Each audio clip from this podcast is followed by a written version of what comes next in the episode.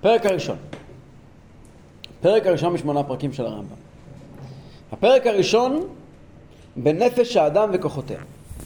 כדי להבין איך עובדים עם הנפש, כל הנושאים של פרקי אבות, שזה עבודת המידות, צריכים להבין איך בנויה הנפש, האנטומיה של הנפש. דע, כי נפש האדם, נפש אחת. ולה פעולות רבות חלוקות, יקראו קצת הפעולות ההן נפשות. לאדם יש נפש אחת, אדם אין בו חמישה נפשות, שישה נפשות, זה יצור אחד. אלא שבלשוננו לפעמים מדברים על חלקים מסוימים בנפש, על קומות מסוימות בנפש כאילו הם נפשות נפרדות. אבל זה רק עניין של, של סמנטיקה, של, של רטוריקה, של דרכים להביע רעיון, אבל לאדם יש נפש אחת. זה נקרא כוחות הנפש. לפעמים זה נקרא כוחות הנפש, לפעמים נקרא חלקי הנפש, לפעמים זה נקרא גם נפשות. ויחשב בעבור זה שיש לאדם נפשות רבות, כמו שחושבים הרופאים. עד שפתח ראש הרופאים ואמר, אני חושב שראש הרופאים קראו לו אבו סיינה, נראה לי, שהנפשות שלוש, טבעית וחיונית ונפשית. עד שיאמר חלקי הנפש. אה, סליחה, ופעמים יקראו לא נפ... שמות של נפשות אלא כוחות או חלקים, עד שיאמר חלקי הנפש. וזה השם השתמשו בו הפילוסופים הרבה. ואינם מתכוונים באומרם חלקי שמתחלקת כחלק הגופות, כמו שיש יד ויש רגל, אז גם בנפש יש... לא. ואומנם הם מונים פעולותיה החלוקות אשר הן לכלל לנפש, כחלקים לכל המחובר מהחלקים ההם.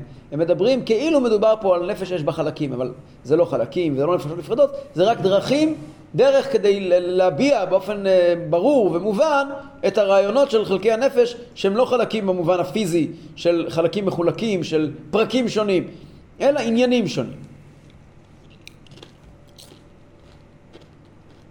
ואתה יודע שתיקון המידות אמנם הוא ריפוי הנפש וכוחותיה. תיקון המידות זה גם רפואה. כמו שהולכים לרופא לטפל לנו בבעיות הגוף, ויש, הוא מרפא את הגוף וחלקיו, אז תיקון המידות זה ריפוי הנפש וכוחותיה.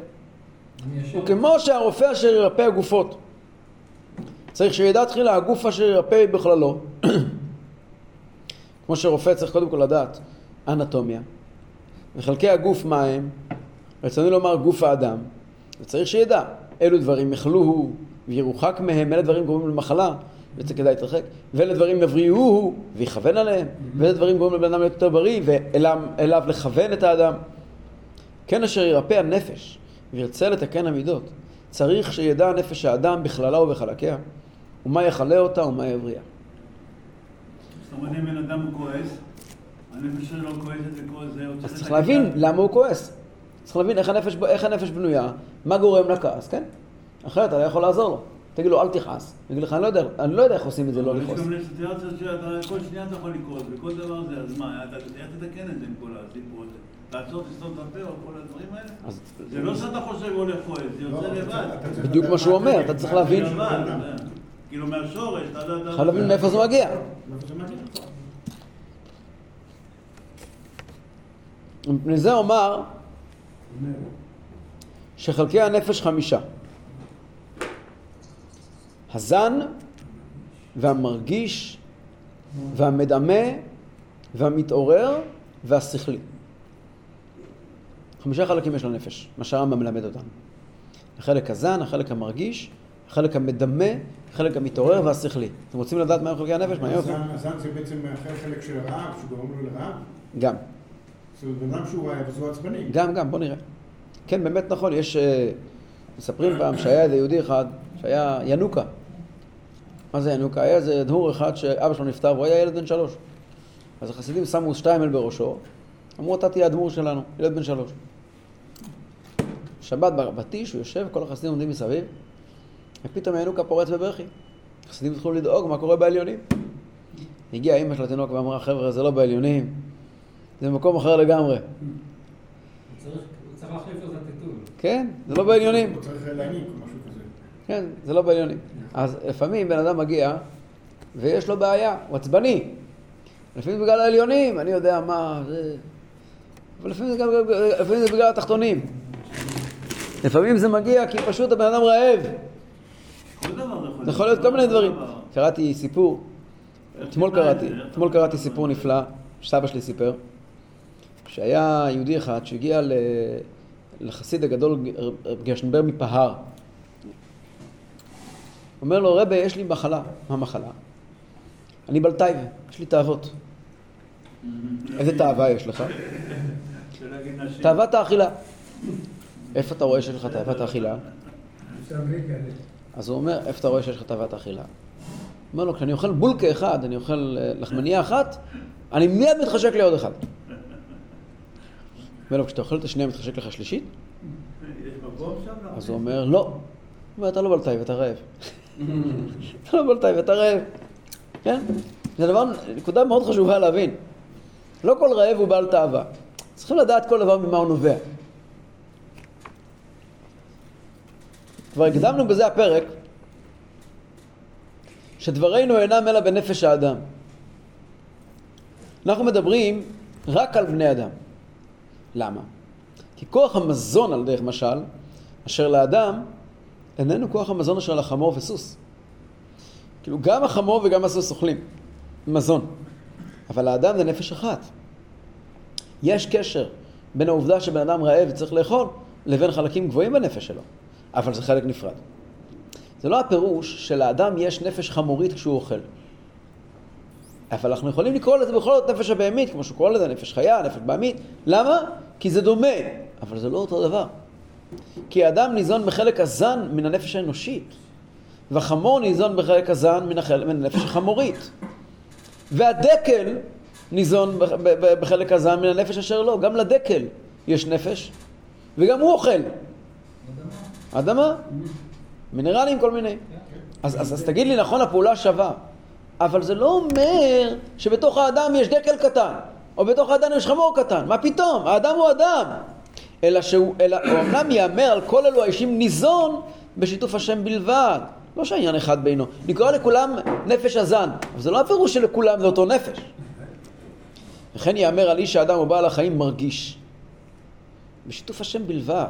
לא שההרגשה אשר בראובן היא ההרגשה אשר בזה הסוס.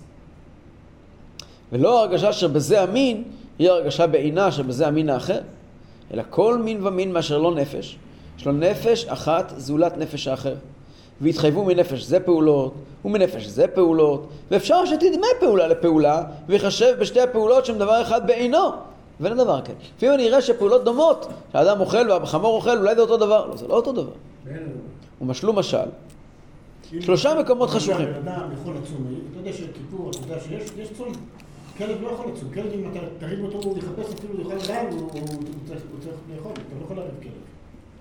זה לא אותו דבר. אתה כעת מדבר הפרקטית, שיש תנאים שונים. אבל בסוף, מערכת העיכול אולי זו אותה מערכת עיכול. אומר, לא, לא. זו אותה פעולה, אבל זה לא אותו הדבר. למה? למשל, שלושה מקומות חשוכים. אחד מהם זרחה עליו השמש והעיר, והשני עלה עליו הירח והעיר, והאחד הודלק בו נר והעיר. לכל אחד מהם כבר נמצא בו האור. אבל לא נגיד, למה זה שמש? הרבה נרות. לא נכון, שמש זה שמש, זה משהו אחר. אבל סיבת זה האור פועלו. השמש, הוא פועל לאחר הירח, הוא פועל לאחר האש. כך פועל הרגשת האדם, הוא נפש האדם. הוא פועל להרגשת החמור, נפש החמור. הוא פועל להרגשת הנשר, נפש הנשר. ואין להם עניין לקבצם אלא שיתוף השם בלבד. הפעולה היא אותה הפעולה, אבל הנפש היא לא אותה נפש. והשג זה העניין, שהוא נפלא מאוד, הוא חשוב, הוא מרכזי מאוד. ייכשלו בו הרבה מן המתפלספים. הרבה אנשים שמנסים לעסוק בפילוסופיה טועים, נופלים בפרט הזה. ויחייבו מזה דברים מגונים ודעות בלתי נכונות. מתוך זה מגיעים לכל מיני מסקנות מאוד מאוד מאוד מגונות. ברגע שמתחילים ואומרים, שמע, בן אדם אוכל וחיה אוכלת, וזה אותו הדבר, אז, אז, אז אם ככה, בן אדם צריך לאכול כמו חיה. יש שם איזה כי- אקסיומה ועל זה הוא בונה. יפה, אז הוא מגיע ואומר, האקסיומה הזאת היא אקסיומה בעייתית. כי נכון ששניהם עושים את פעולת האכילה, אבל זה נובע ממקום אחר, וזה מחובר למקומות אחרים, ויש לזה משמעות אחרת. אחרי שהבנו את זה, שהרמב"ם חוזר ואומר, זה הכל, זה נפש אחת. נשוב אל כוונתנו בחלקי הנפש ואומר, וכעת נחלק את חלקי הנפש. החלק הזן, שזה החלק הכי נמוך, שהוא דומה למה שיש גם אצל הדקל, כמו שאמרנו מקודם, ממנו הכוח המושך, המושך זה הכוח שמאפשר לנו לבלוע, והמחזיק, שהאוכל אה, אה, אה, נמצא אצלנו בתוך הגוף, והמעכל,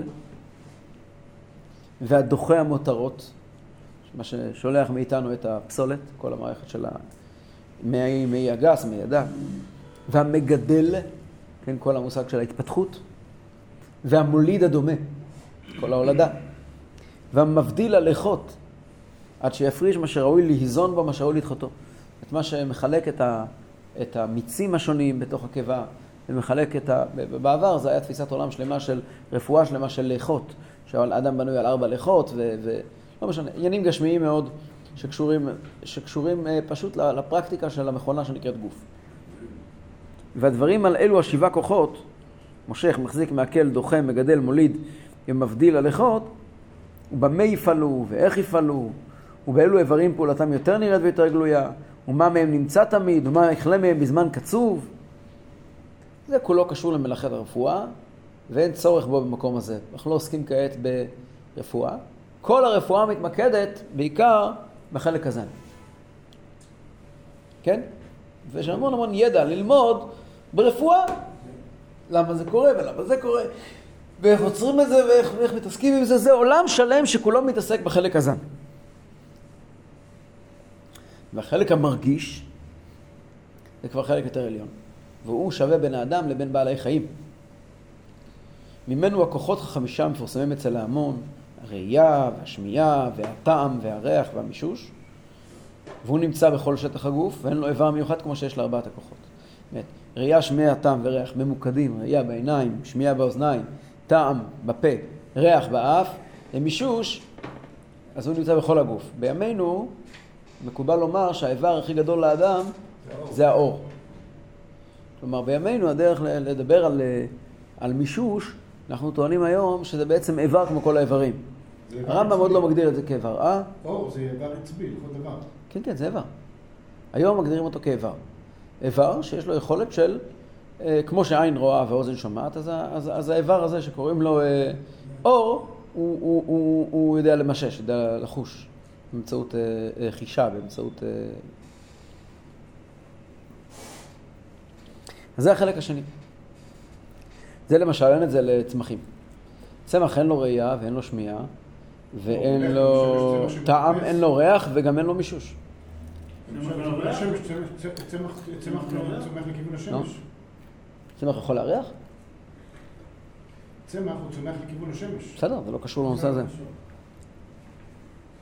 החלק המדמה זה הקומה השלישית בנפש.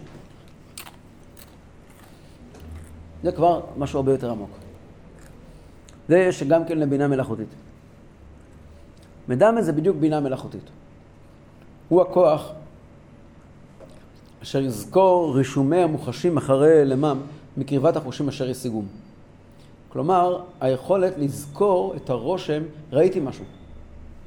אז הראייה זה לא מצלמה רק, יש מאחורי המצלמה יש מעבד. המוח כאילו. זה נמצא במוח, כן. מאחורי המצלמה יש מעבד. שהמעבד הזה ראיתי, ראיתי א', ראיתי ב', ראיתי ג', והם נשארו אצלי. אז זה כבר לא רק ראייה, זה גם מה נשאר אצלי. ואני יודע, זה נשאר, או טעמתי משהו, הטעם הזה, אני יודע מה הטעם ההוא. אני רוצה לשמוע עוד פעם, לטעום עוד פעם את הטעם ההוא. אני רוצה לחוש עוד פעם את התחושה הזו. אני רוצה עוד פעם אה, להריח את הריח הזה. כן? כלומר, הריח כבר, אני לא מריח אותו כבר, לא פה, אבל הוא נשאר אצלי איפשהו בזיכרון. עכשיו, זה לא רק שהוא נשאר אצלי בתוך תיקייה, אלא וירכיב קצתם עם קצתם. יש לאדם יכולת, היום, מחשבים עושים את זה גם, לברוא, לייצר מתוך דברים דמיוניים שלא קיימים. לייצר כל מיני מוצרים, למשל, יש אנשים שאתה נותן להם מתכון, הם יכולים לחוש אותו. האמת היא, גם אנחנו. כל אחד ברמה, ברמה מסוימת. אומר לך, אתה תדמיין לעצמך, שמת עכשיו מלח וקצת סוכר, וקצת זה, וקינמון, וקצת פפריקה, אומר, אוקיי, אז אמור לצאת. אתה יכול להבין על מה מדובר, נכון?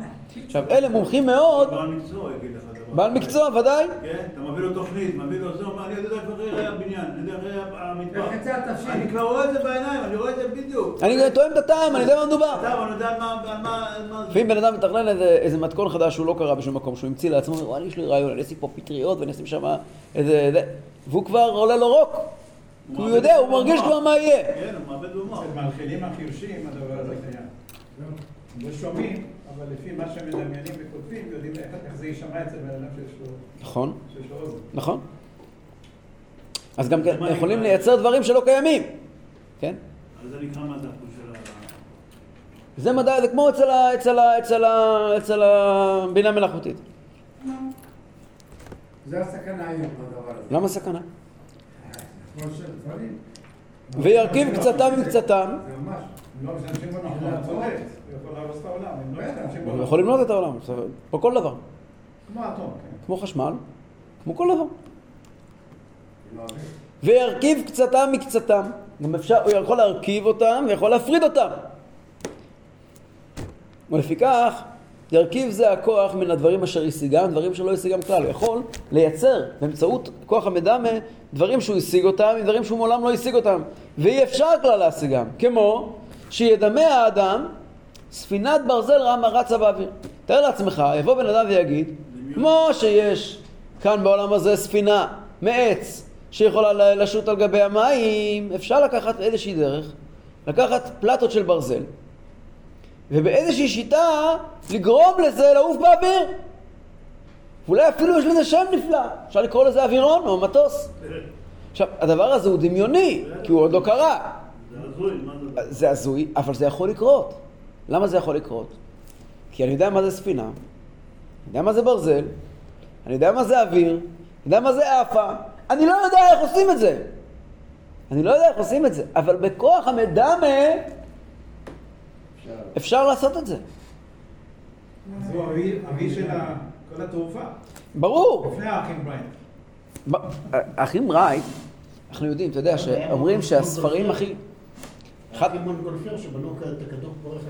אחד מהדברים הכי... אה, לא.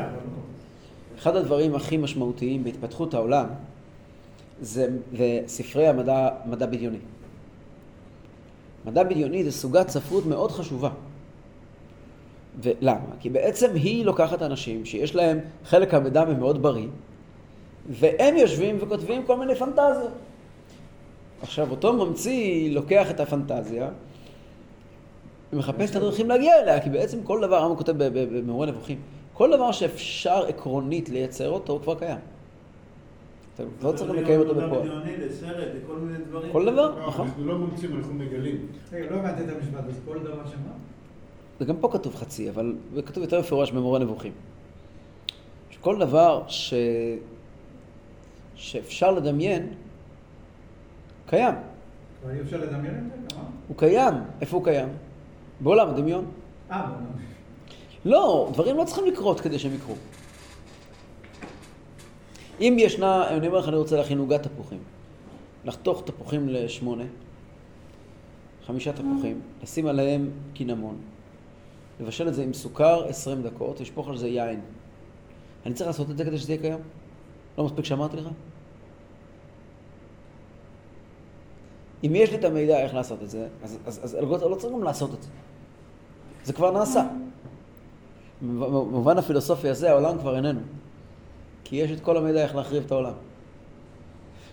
זה עניין של הזמן. לא, הזמן כבר לא רלוונטי, זה כבר קרה.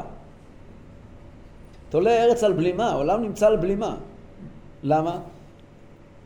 זה לא עניין של זמן, זה עניין של תזמון. ותזמון אין לו שום משמעות, מה אכפת לי אם קרה או לא קרה.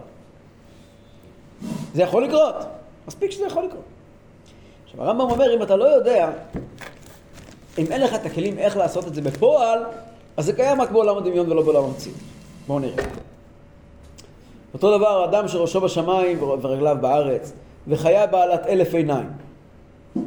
אתה יכול לדמיין דברים כאלה, והיום באמת בעולם, ה... בעולם. הסרטים, אנשים מתפרנסים מד- מדברים כאלה. והרבה מהם לא נמנעות. ירכיבם הכוח המדמה וימציאם בדמיון. כאן טעו המדברים, מדברים זה כת של אה, מוסלמים שהיו בימיו. הטעות המגונה הגדולה, שבנו עליה פינת הטעייתם, על זה הם בנו את כל המבנה שלהם, בחלוקת המחויב והאפשר והנמנע, הם חילקו בין דברים, יש בכלל, יש חלוקה בין שלושה חלקים בעולם. מחויב, מה שאי אפשר בלעדיו, אפשר, זה דברים שיכולים לקרות, ונמנע דברים שלא יכולים לקרות. שהם חשבו או הביאו בני אדם לחשוב, היא כל מדומה אפשר.